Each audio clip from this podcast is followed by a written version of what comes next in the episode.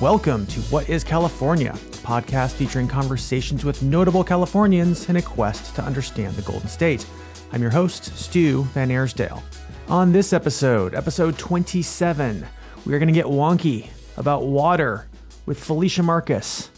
Felicia is the William Landreth Fellow at the Water in the West Institute at Stanford University, as well as a founding member of the Water Policy Group, which is a consortium of international thinkers about water, water usage, water preservation, and all other things water.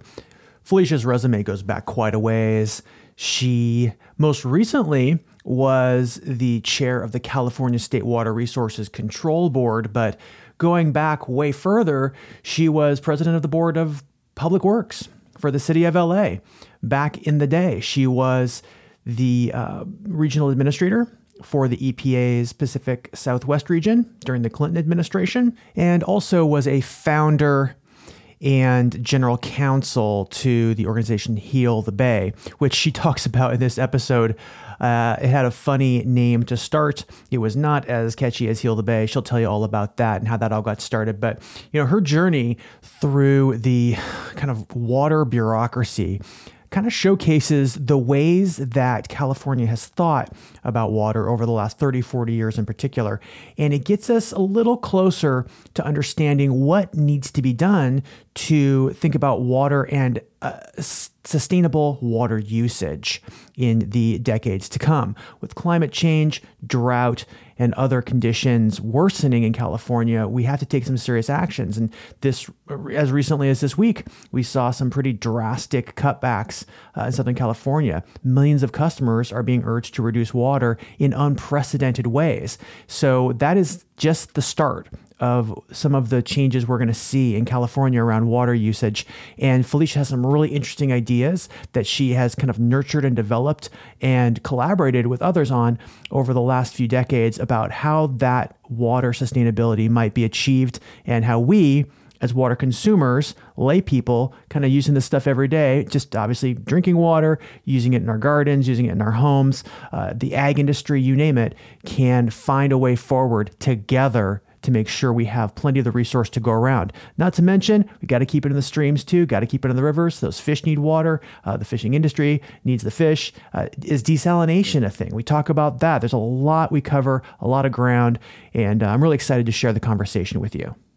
Remember, you can get a hold of me anytime at hello at what is California. If you have guest recommendations, comments, thoughts, questions, anything at all, I'd love to hear from you as always. And so, yeah, now without further ado, here is me with Felicia Marcus on What is California. Let's talk about water. Enjoy. Felicia Marcus, welcome to What is California. It's so great to have you here. I look forward to talking about your work regarding water in California, but let's get started with your background. What's your California story? Are you from here originally? And if not, how and when did you arrive here? I am. I'm an LA girl, born in West Hollywood and grew up in the San Fernando Valley. I, I fled after high school for about 10 years. I even went internationally for a while into various places on the East Coast. But um, I, once I got back, I've loved it ever since. I mean, there's a big difference being an adult in California and in LA in particular, and being a high school student at a giant high school in the Valley. Mm-hmm. Yeah. So, what part of California is home for you now? Uh, LA. I'll always be an Angeleno, and that's my community. Even though I've lived in the Bay Area since 1993, when I came up here for the U.S. EPA job during the Clinton administration, I still identify as an Angeleno, and that's the community I'm a part of. I've always had sort of a national or a state job while I've been up here. What does that exactly mean? I mean, as an Angeleno because I know some people are very, very, you know, territorial. Some people are very proud of that. Some people are very, you know, avowedly Angelenos. What does that mean for you? It means an identification with a dynamic city in transition and always in transition. And so, hence the dynamism, but also a much more open and less class based culture than a lot of other places, certainly the East Coast or up here. Uh, LA is largely made of people who've come from other places seeking a dream of some point and uh, has a culture of welcoming new people in the public policy arena in particular. I mean, it, the way I describe it is uh, you know, it's everything from the food scene. If you follow Jonathan Gold when he was at the LA Times before his untimely death, um, and, and it, it's just it's a very energized kind of a place with a lot of variety and where you can be whoever you want to be, but you need to have some tolerance for other people being who they want to be. And you've got the mountains and the ocean right there and accessible and kind of warm enough to go into sometimes. And it's where I was able to make a difference, you know, in a community. So that kind of sticks with you. It's the way I describe it to people is the and it's not to disparage an entire industry, but the the, the wannabes or the status seekers tend to go to Hollywood, mm-hmm. which kind of leaves civic infrastructure, city hall, dealing with those issues to a small, a relatively smaller group of people who really care about civic issues. And so we rebuilt in the 80s uh, uh, uh, the environmental community, but we also built it with a collective of people where if people in government or the corporate sector wanted to join us, they could. You know, and, and a new person came to town, we'd have a party and introduce them to mm-hmm. everybody, as opposed to mm-hmm. other places where you have to be there for a long time before you can be taken seriously. So I'm still a part of the civic infrastructure, even though I haven't lived there in a long time, because can't really afford to lose anybody. It's just it's a very collegial atmosphere, even though people have disagreements. Of course they do, but it's different than anywhere else I've been. What's your earliest memory of California, and why do you think that memory stuck with you? Oh, you know, I don't know. I think for me, I mean, it's everything since I grew up here, but I think it's the quality of the light how bright it is more often in the time. Um, the blue of the sky is nicer than in other places. I don't know how to describe it.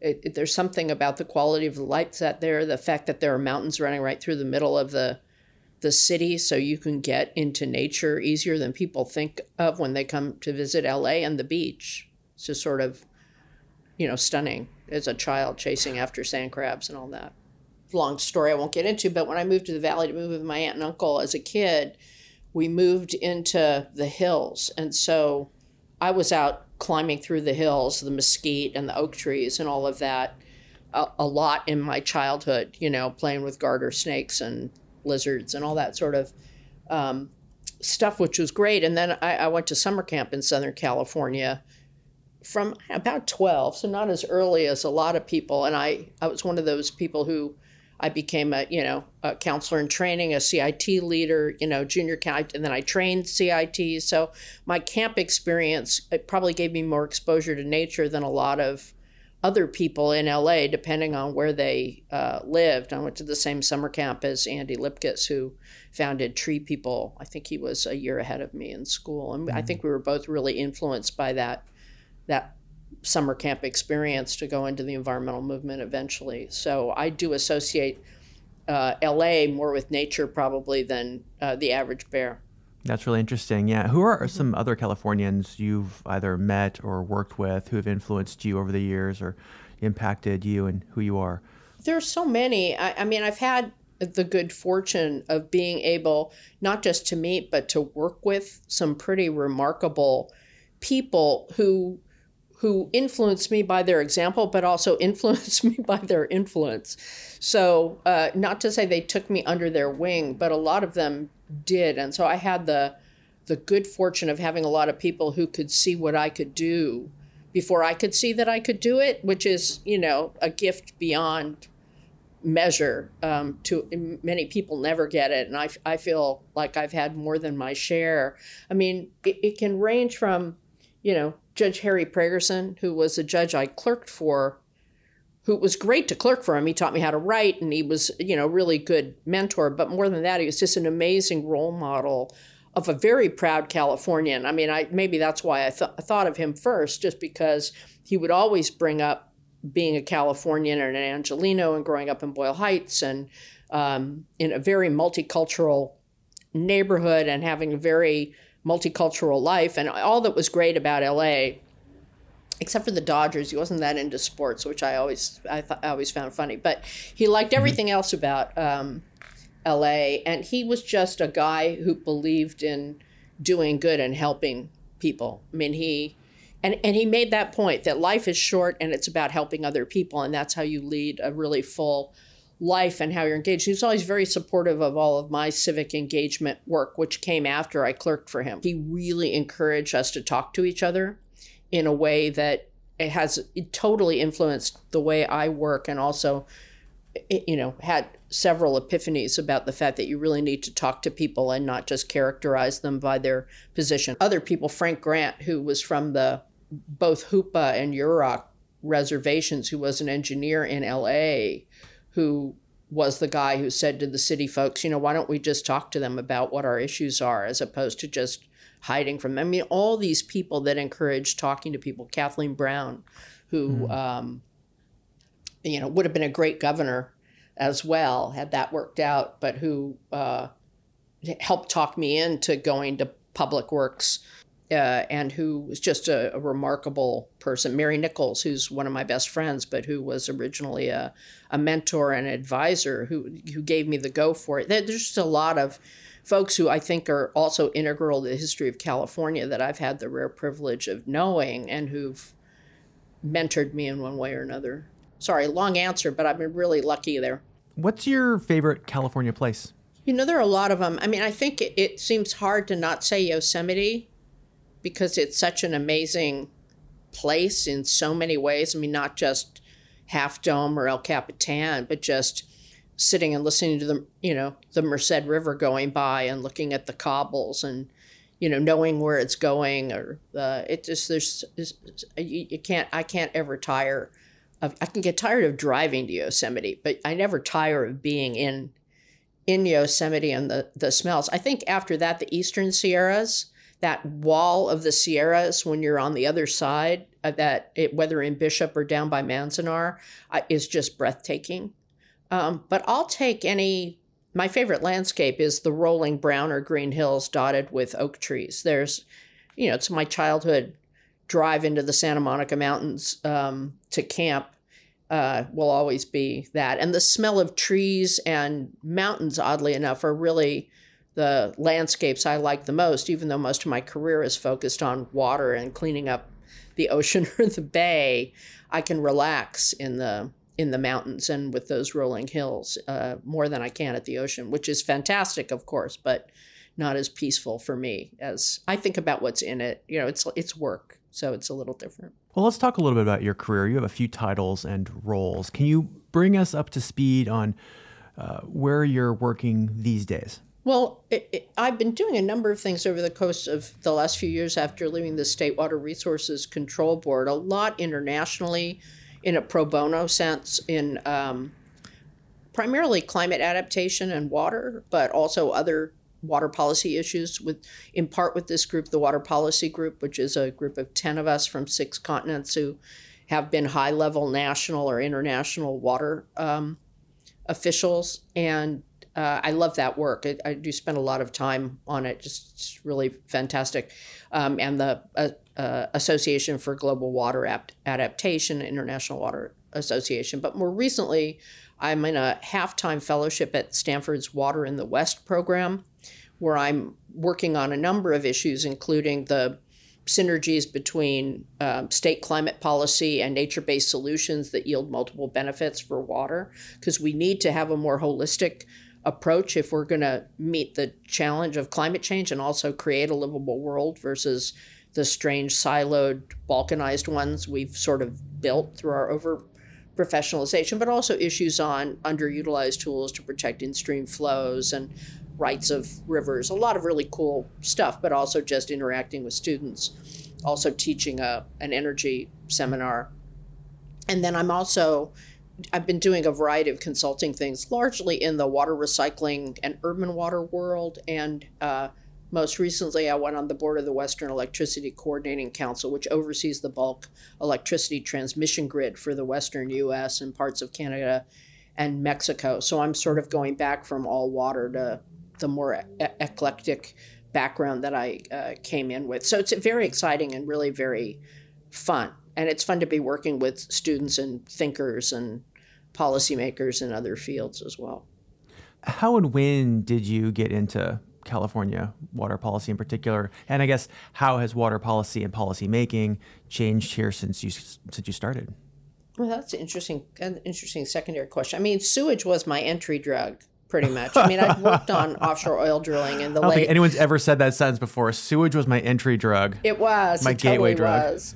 Well, if you think about, you know, back in the in the mid '80s, you know, I got when I was just a fellow at the Center for Law and Public Interest, and a guy for Larry Lacombe from Sierra Club came in and he said, you know, we've created this group of groups, the Coalition to Stop Dumping Sewage into the Ocean, which is a very descriptive name but hardly Yeah. poetic. And I never took a client without meeting them and seeing, you know, were they the kind of people who are going to be effective advocates and let me influence them, or do they just want to yell at the decision maker, which is just mm-hmm. a dumb idea. Like nobody pays mm-hmm. lobbyists hundreds of dollars an hour to insult the decision maker, but somehow activists feel like that's okay. Yeah. And, and that just never made sense to me because I'm I'm kind of the practitioner, pragmatist, mechanic. How do we get to the mm-hmm. result person versus the I don't, I, you know, I can give a speech, but I'm not talking about getting misty eyed about Gaia and compost, and and that's all important too. But you need your lawyer to be the one to help you be. How do we actually get something done with the people that are in this uh, ecosystem, uh, human ecosystem that we're we're dealing with? And I went down there, and you know, the rest was history. But then I became their general counsel, one of the founders of what became Heal the Bay a much better name than the coalition to stop dumping sewage into the ocean. If a little, you know, I was a a lawyer and I better, yeah. wanted save the bay as a traditionalist, but the heal the bay people were completely right about what would move people, and I learned a lot from them, from the more creative folks. And then, you know, the rest was history. I mean, it took years, but we won some big decisions, but we really turned the whole city around uh, in a way that the with our, our other colleagues in the environmental community in a way that's really held. And so then, of course, I went to EPA and I had to do Bay Delta. So all of a sudden, I was in the Bay Delta, you know, water fish conflicts, uh, water user water user conflicts, and helped negotiate the Bay Delta Accord of the 90s. And so that got me then into the more water supply side ag issues, et cetera, not just quality. And so it just kind of snowballed from there. I tried to flee the water world for about seven years after the Clinton administration because I was just so tired because it is a tough arena at the statewide level to get folks to listen to each other, talk to each other. It's kind of a strange situation where people keep repeating their talking points past each other across the decades. So I went into land conservation for about seven years where people knew how to make a deal with people they didn't automatically know or agree with to begin with. It was very therapeutic. You know, you, you just mentioned how the coalitions have held, and I'm, I'm curious what has changed about policymaking around water in California over the years. You know, what have you observed?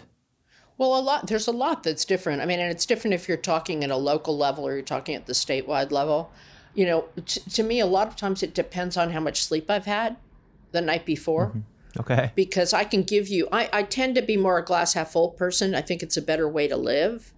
But I have my days where it's bone dry. Um, but uh, so it's it's hard to say. I mean, on the one hand, I think we've made great progress, always slower than we wanted. I mean, this is the value of being as old as I am. And so I've actually had enough time to see things happen um, that were agonizingly slow. But in the urban arena, we've got a real appreciation for water recycling finally and for stormwater capture. So if you look at the LA area, for example, I mean, there's some great examples in Orange County and San Diego too. You've got work on going big on water recycling on speed. I mean, so much so that people are fighting over who has to leave water back in the LA River, which is a problem that 30 years ago I said I'd be happy to have because it meant that we had succeeded in water recycling. So now that we're having that problem, I'm happy to have it, right? Because I said I would be. So there's always something, right? But you've got this urban adaptation and conservation uh, and all of that going finally at the scale that we should have been at a while ago, which gives them a fighting chance to be prepared for the curveballs that climate change is going to throw at us on the other issues at a statewide level, it's mixed, right? So I think one of the things that was great about Governor Brown was that he's always the guy who sees 30 years into the future, right? So he, you know, he's the progenitor with the people he appointed, obviously, of the energy efficiency miracle that is California. That's amazing over the past 30, 40 years. He came in and saw what climate change was going to do to our water system because our largest storage in a system that needs storage for modern California to exist was our snowpack. And that's what we lose with even a few degrees temperature rise. And it's certainly what we saw even more deeply in the current drought than we even saw in the big one that I was um, in the middle of uh, when I was at the state board. But we know we're going to lose that snowpack and we're going to be in a world of hurt that make all these fights that people have been having over water for the past 30 years seem like a picnic. And he said, we got to do something about it. So we did this California Water Action Plan that had sort of 10 bullets. It wasn't, you know, it wasn't perfectly written, but it was we're going to do these 10 things. The action was the part. Come with me if you want to live. You know, it was you guys can keep being a debating society. We're going to be in action on these things. So come with us or not, but we're not just going to sit on our butts. And it led to a different discourse. It was a change the political discourse of everybody saying it's this one thing and why don't those bleeping idiots do this one thing that would solve all the problems? It was like forget that we got to do all of this. We can't just do one. That won't get us there. So we can't conserve recycle and stormwater capture our way to sustainability but we can't build dams and conveyances to get to sustainability. We have to figure out a mix of things. And the most important piece of that and this is good news even though it's it's always going to take a while is we got the first ever groundwater management framework passed in California, the Sustainable Groundwater Management Act, which is designed to be able to manage water when it's there and get it underground, which is the only thing that can compensate in size for the snowpack we're going to lose. And so he took that big step and took the political heat and we did the work to get it passed and now it's in implementation. Is it imperfect sure. But people are in action at the local level around the the central valley in particular which was less organized and managed than urban southern california or santa clara valley or other areas. Um, and they're trying to figure it out amongst themselves both how to limit their withdrawals which had been outstripping the what nature could provide by 2 million acre feet a year. And they're experimenting with um, how to get more in faster and how to transition some land from farming to recharge from farming to ecological value that has recharge potential. It's a there's this incredible energy let loose. And that was a to me that was a big step. Can you give us a quick overview of the principal water challenges facing california at the moment i mean i think part of it is that the the freight train of pain that's climate change that we saw off into the future is clearly hitting earlier than many hoped. It's a there were scientists who predicted this was all in the range of it happening this soon. wasn't in the middle of the range, but yeah. scientists for decades have been saying this could happen now. It's just we were mm-hmm. hoping more for a, a couple more uh, decades, and so it it's hitting now. And as I said, it makes all of our challenges So we're, we're going to have the challenge of more frequent droughts and drier droughts because as it again temperature is something people don't appreciate. As it gets hotter you end up with less of the precipitation we do get makes it to the ground evaporates or it soaks into the ground and it, or it gets into the foliage foliage that's there and we end up with even less runoff than we used to have for the same amount of precipitation. And that happened just a couple of years ago so everything's going to be a lot harder on the dry side and we got to get real about that. We're also going to have more intense flooding because the temperature increase also means that the atmosphere holds whatever it is for each, each degree 7% more. And as, when it gets heavy enough, it dumps and we get these atmospheric. Right. So we have to plan for droughts and floods at the same time. And we're going to have to plan for a more, and this isn't unique to California, but it, it is endemic for California, if that's that's not really the right word, because we already have the most variable hydrology in the country. It's just going to get even worse. The good news is we're going to get the water. Some places like South Africa and other parts of the world are just getting drier. We at least have a shot at capturing it when it falls largely to get it underground right and the, because that's that's the only thing that's big enough and again doesn't evaporate once it's in there but the way to do it isn't building bigger dams. The way to do it is to incorporate more nature based solutions where you're taking out levees and spreading things across a floodplain, where you're diffusing the force of the flood for flood control. You're also getting things to soak into the groundwater basin, and you're providing some ecological benefit at a time where we've almost lost everything that made California great from a ecosystem heritage. I think we need more Plan B plans for what's the next SGMA? What's the next big lift? And i think a lot of it in the urban context will be uh, about turf and leaks and recycling. And i think in agriculture it's helping helping farmers transition. And there's a bit of money in the in the budget to help folks transition to something else that uses less water. I mean, navigating through that is going to be important, but the the place where we really are lacking is being able to to meet our, our natural system goals of also leaving more water in stream so that rivers can do what rivers do. Um, and that one keeps being elusive despite punctuated moments of progress. I was reading an article today. In fact, I went, I went out in the What is California newsletter about, um, you know, the, uh, there's these projects around the state that are actually restoring river um, ecosystems, just like taking notching levees, removing levees entirely to kind of restore these floodplains. And I thought that was really inspiring. No, it's great. Like the River Partners work and some of the work with the rice rice farmers and fish. There's there's a lot of promising things that are happening. A lot of the Yuba Forest Restoration Partnership, awesome, just awesome. Involves tribes. It's like really great promising. We just have to do more of it faster, and we've got to get over this not being willing to put more wa- leave more water in stream. So when we talk about agricultural water usage, we talk about residential water usage, we talk about water rights. Um, I mean, these are very controversial hot topics. But like, how much resonance or relevance do they actually have in the bigger picture of water usage and water limitations in California? Well, they all do. I mean, I think uh, urban conservation and recycling and stormwater, I think there's a real path to making most urban areas more self sustaining. And the reason we did conservation regs was not to give it to ag or anybody else, but to make the storage that people had above and below ground last longer in our major cities where you can't bring in hauled water and just drill another well or what it like we do and we need to do even more of in small rural communities who are the ones who feel the brunt of it I think there was a bit of denial where folks felt they had planned for a three year drought and they were fine. It's like, dude, we could have a 10 or a 40 year drought, so that's not good enough. And so we had to kind of amp it up. In agriculture, it's a much harsher thing where, you know, water rights are 100% to the guy who's more senior, somebody else. It's a, a relic of the 19th century mining where they just saw water as yet another input to production you know, again, different sensibilities.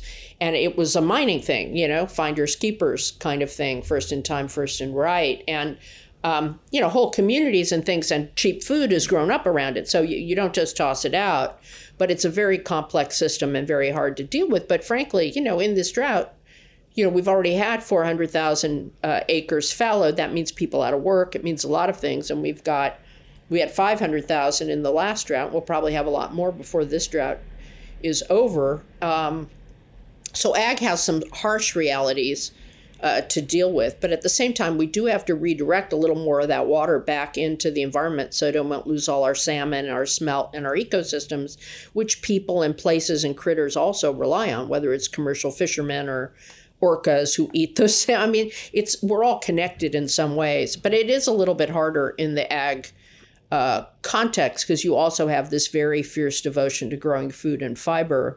I mean, there are some people who are, just see it as dollar signs, but it's a mistake to write all of ag off that way. It's a lot of really hardworking people who do it as a labor of love in a really risky business. So.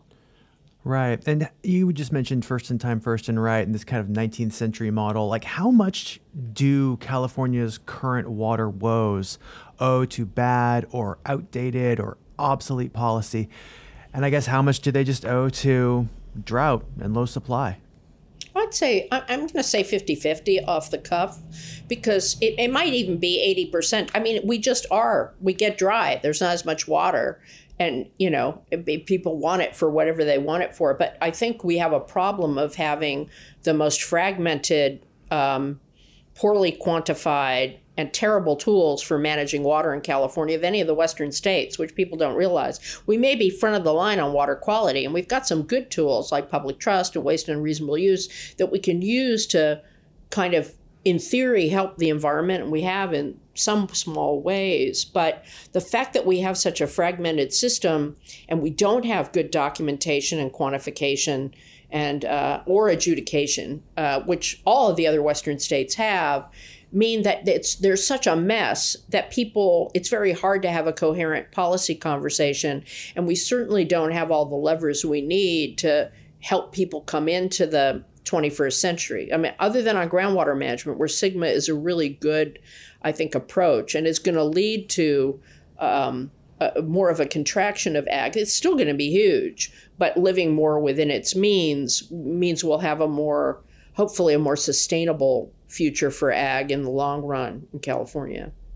Yeah, is is low supply then is this drought, this kind of routine, regular, natural drought cycle an opportunity to make better policy in 2022 and going forward? Yeah, it usually is. I mean, I, I don't think we would have gotten SGMA or any of the efficiency legislation passed if we hadn't had that drought in the middle of the last decade. The question is, what are you ready for and what are you willing to push and what China are you frankly willing to break? And it's hard for politicians to get anybody mad. They want to be loved. And, uh, but leadership means making those stands. And um, almost every politician has their good days and their bad days, and the things they're leaders on, and the things they're reluctant to lead on for a variety of reasons. And so um, uh, it, we'll ha- we'll have to see we'll have to see what happens in this decade. But it is an opportunity. What's the first thing you would fix or change?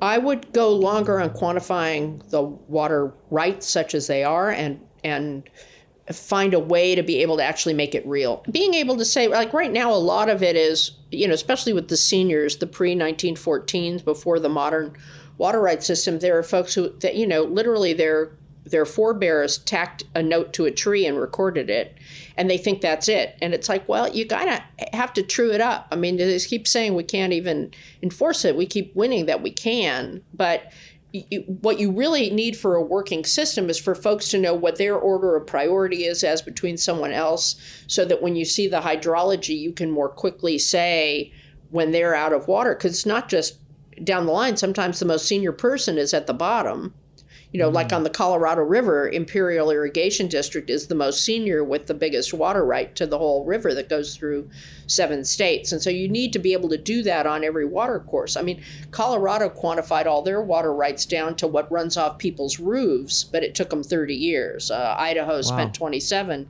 doing that. We, we've quantified and adjudicated a handful where it's clear where they are right now the administration and the the legislature gave the board I don't know, 20 or 30 million to finally digitize the water rights so it's not on pieces of paper. Unbelievable. You know, in a vault, in a room, you know, it's so, so that so that you can then have the transparency where everybody can see each other's and they can argue about it, but at least you're you're starting with some transparency. And instead you know the water board has to start over again with kind of not just pieces of paper but it, it took us till the last drought to get some tools to even order measurement devices. And that's only half complied with because the water board's never had the resources to actually enforce and get this job done. Uh, and that's better people want to fight it because they prefer the uncertainty where they can assert things and they're afraid of government taking something from them or losing something that their grandparents said they had that maybe they never really did.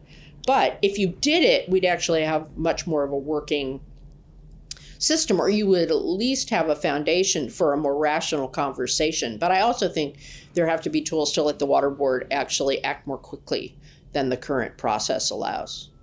Now, there are a couple of uh, options that I know a lot of our listeners have read about. I know I've read about them. You've obviously you know talked a lot about them in your work in all likelihood, uh, and they are reservoir uh, and capa- you know building storage basically in the term in the ways of reservoirs.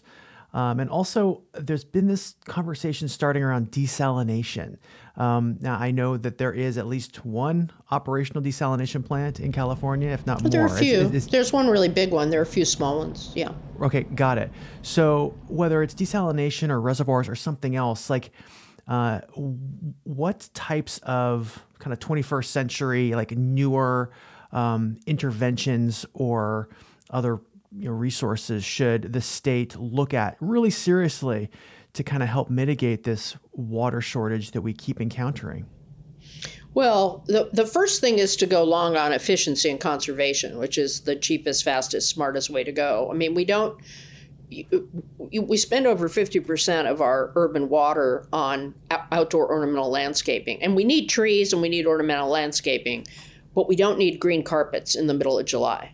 You know, yeah, just okay. that nobody uses. So if you if you just limited turf to more functional turf, or even limited the color of it in certain times of year, you would save a boatload of water. You wouldn't need to do expensive desal, and you could postpone even expensive water recycling in the urban context. And if you buttoned up leaks, you would do the same thing. So there's plenty you could do there. I think um, so. You have to so there's sort of a hierarchy of what's the most cost effective way to do to buy yourself time so that you get technological breakthroughs, longer to pay for things, keep your rates kind of lower. So there's a lot of that. We also do need more storage above ground and below, and big and small, just not necessarily on stream that has, you know, we've already dammed all the, we've overdammed all of the the best places, which is a big part of why our fish are in so much trouble because those dams are not meeting the requirements of keeping fish in good condition below the dams. Um, so we ought to be enforcing more on that, but that's another story. But it's more the off stream, like Diamond Valley Reservoir in Southern California that Metropolitan built. You know, two million dollars to build that and build some non-sexy pipelines so that they could toggle between their Colorado and Delta sources to have more flexibility in the system. But they have an 800,000 acre foot reservoir that's been a lifeline during these last two droughts. We need a lot of those in a distributed way. We need interties between places so people can do some trades, but also so you can get water into the ground. You know, so you need sort of holding reservoirs. They can be little, and then you can meter it back into the ground. But underground is the definitely the, the best place to to go. When it comes to desal, it's interesting because you know there's theory and practice. At, at, the moment, and we did regs to deal with the externalities of of this, but the system can be gamed a little too much, where they have real impact on the marine environment as they suck in the the water. It's not just pulling in fish or a seal, it's the larva, it's the fish food, it's it's it's all the stuff we've spent decades trying to protect with marine protected areas and this once through cooling policy that the board did before I got there where every power plant up and down the coast is getting their straws out of the ocean and going to air cooling and other things. So desal definitely is stepping into a place where it can have really big impacts on the marine environment in the intakes and the discharge because you put a blanket of salt out it's there's salt and there's salt it's very site specific and so um, you know the best way is to do subsurface which is what our regs um, prefer because then you're filtering it just through the sand. It, you just can't get quite as much quite as uh, fast. But it's very expensive and very energy intensive and so it's the last place you should go. And if you have a groundwater basin people aren't going there as much because it's cheaper, faster, and smarter to recycle water at much less energy cost and get it into the ground. I mean, the irony of you're discharging wastewater, even and, treat it to a high level into the ocean, and then pulling fresh ocean water in when you could just take that water and polish it a little bit more, and you're getting to water you can then recharge into the groundwater basin and eventually take up to a reservoir. So th- that those things are obviously the first things to do. That and stormwater capture and you know you'd have to you'd have to blanket the coast with these big industrial facilities to try and um, make up for it. And you don't need to between conservation and recycling and stormwater. But some places don't have a groundwater basin to speak of like san diego. So they're spending an awful lot of money for a little slice of their water use just so they can sleep at night a little better. Can you just talk to our listeners directly right now? Um, you know summer 2022 is coming up. Uh, it's going to be hot. Uh, we're going to have a drought in all likelihood. It's going to be, you know, uh, we had a little bit of rain this weekend, so it may not be extreme, maybe severe if we're lucky, right? Um, what are some of the adjustments that you foresee average Californians needing to make as they consume water in the months ahead, whether it's their lawns or ornamental lawns and gardens, like you were just talking about, whether it's recreation? You know, what adjustments do you see them needing to make in the months ahead, and how would you advise them on doing that? Well, I think I think there's a lot of easy things to do, and I think Californians have done a good job on this in the past. It's still it's not a total mystery to me. It's still a little mystery to me that people haven't urged the call to conserve more this time around. I think, uh, in part because there's just so many other catastrophic things happening that uh, between the pandemic and wars and climate change. I mean, maybe it's just more than people can bear, but there's just a ton. I mean, not overwatering the lawn is the easy. It's hard to kill a lawn, but just not worrying about it being as green. Uh, it's it's insane to send, spend, you know, expensively treated drinking water on making your yard the color of a Scottish golf link in the middle of the summer or the middle of a drought. I mean, it, it just, it's a total waste of water and money. And I think that's so that should be the first thing. If you can afford to transfer out of a lawn and turn into a, a drought tolerant landscape other than gravel, which is not good because it gets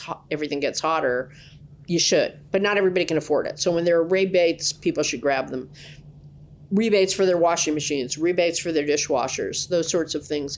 Checking leaks. You know, if you can get one of those little smart meter ish things, that's great. Again, you need to be able to afford it but you can just uh, you know once a year we just get food coloring and put it in the toilet to see if it ends up in a few hours in the tank in the in the bowl. Then you've got a leak and you spend five bucks at home depot and you put in a new flapper and it's fixed. That's a lot of water.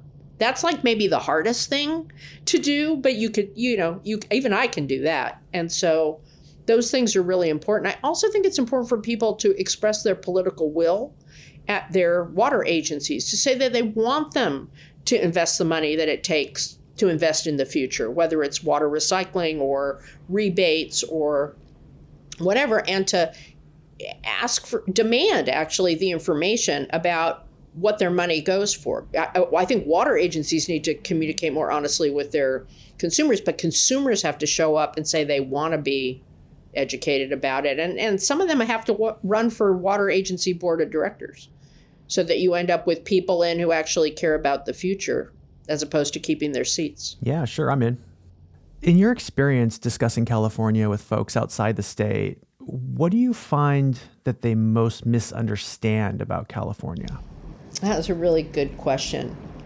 I think everybody knows some little slice of California and they think they know California, when in fact, we're like five or six different states you know, we have varying terrain, we have the varying hydrology, we have varying cultures, we've got you know, we are the most complex, I think, of any of the states geologically, geographically, culturally, et cetera. It makes it an exciting and I think uh, dynamic place, but also kind of a um, a, a, perplexing place to some other people. So I think people don't understand that. I think a lot of times people assume that we're better than we are at all the environmental issues at times because we're good about touting how good we are at some things. I think sometimes people don't know that. I mean, certainly people in the western states know how far we are behind on our water rights system. Um, but uh, elsewhere, I'm not sure people really know. I also think people don't realize how much of their food is grown here.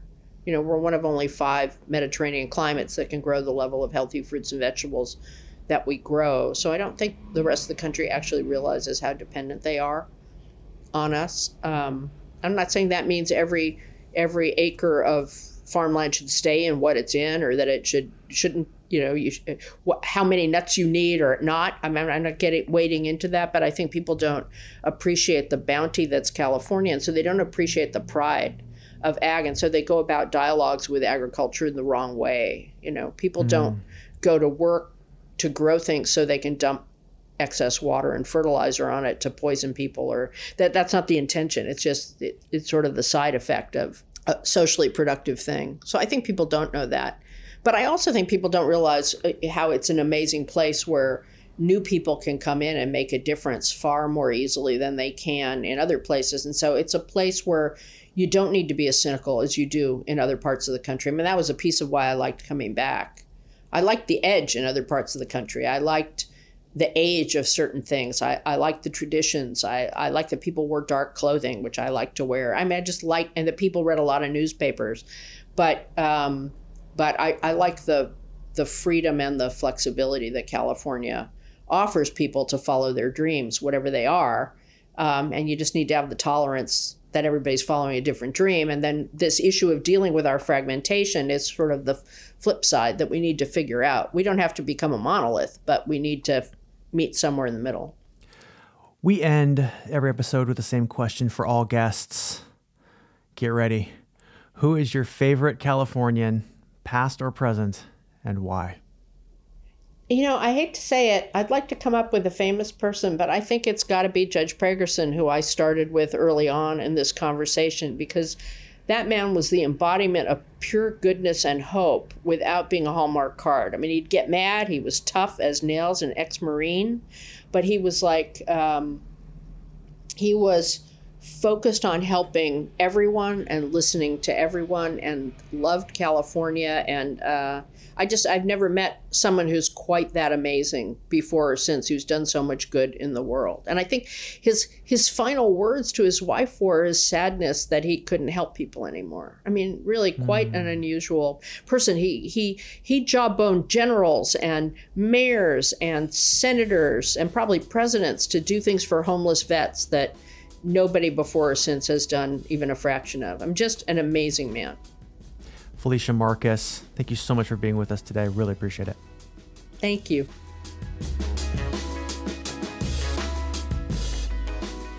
All right, there you have it. Felicia Marcus, everyone. That was really enlightening. Uh, in the show notes, you'll find links to any sort of reports, coverage, background information that Felicia mentioned in the episode or that I referenced uh, for you know further enlightenment if you'd like to read those or check in on those. So you know that context is always kind of helpful, and you'll find it in the show notes, both in your podcast feed and or Substack, wherever you happen to get What is California. Thank you so much for your listenership. I really appreciate it. It's so good to be with you as always. We just have a few episodes left this season. I look forward to sharing with you uh, what we got coming up. Very excited for that. And uh, yeah, thanks again. What is California is produced, hosted, and edited by me, Stu VanAirsdale. Our theme music is produced by Sound Supreme. You can find us on Twitter at What California and subscribe on Substack at whatiscalifornia.substack.com. That'll get you a free podcast in your inbox every Thursday and a roundup of weekend links, cool California stories in your inbox every Friday. That is free to subscribe at whatiscalifornia.substack.com. You can always reach out via email as well. I'd love to hear from you at hello at whatiscalifornia.com if you've got questions, comments, love notes, hate mail, concerns, thoughts, recommended guests, and other things I haven't even thought of yet.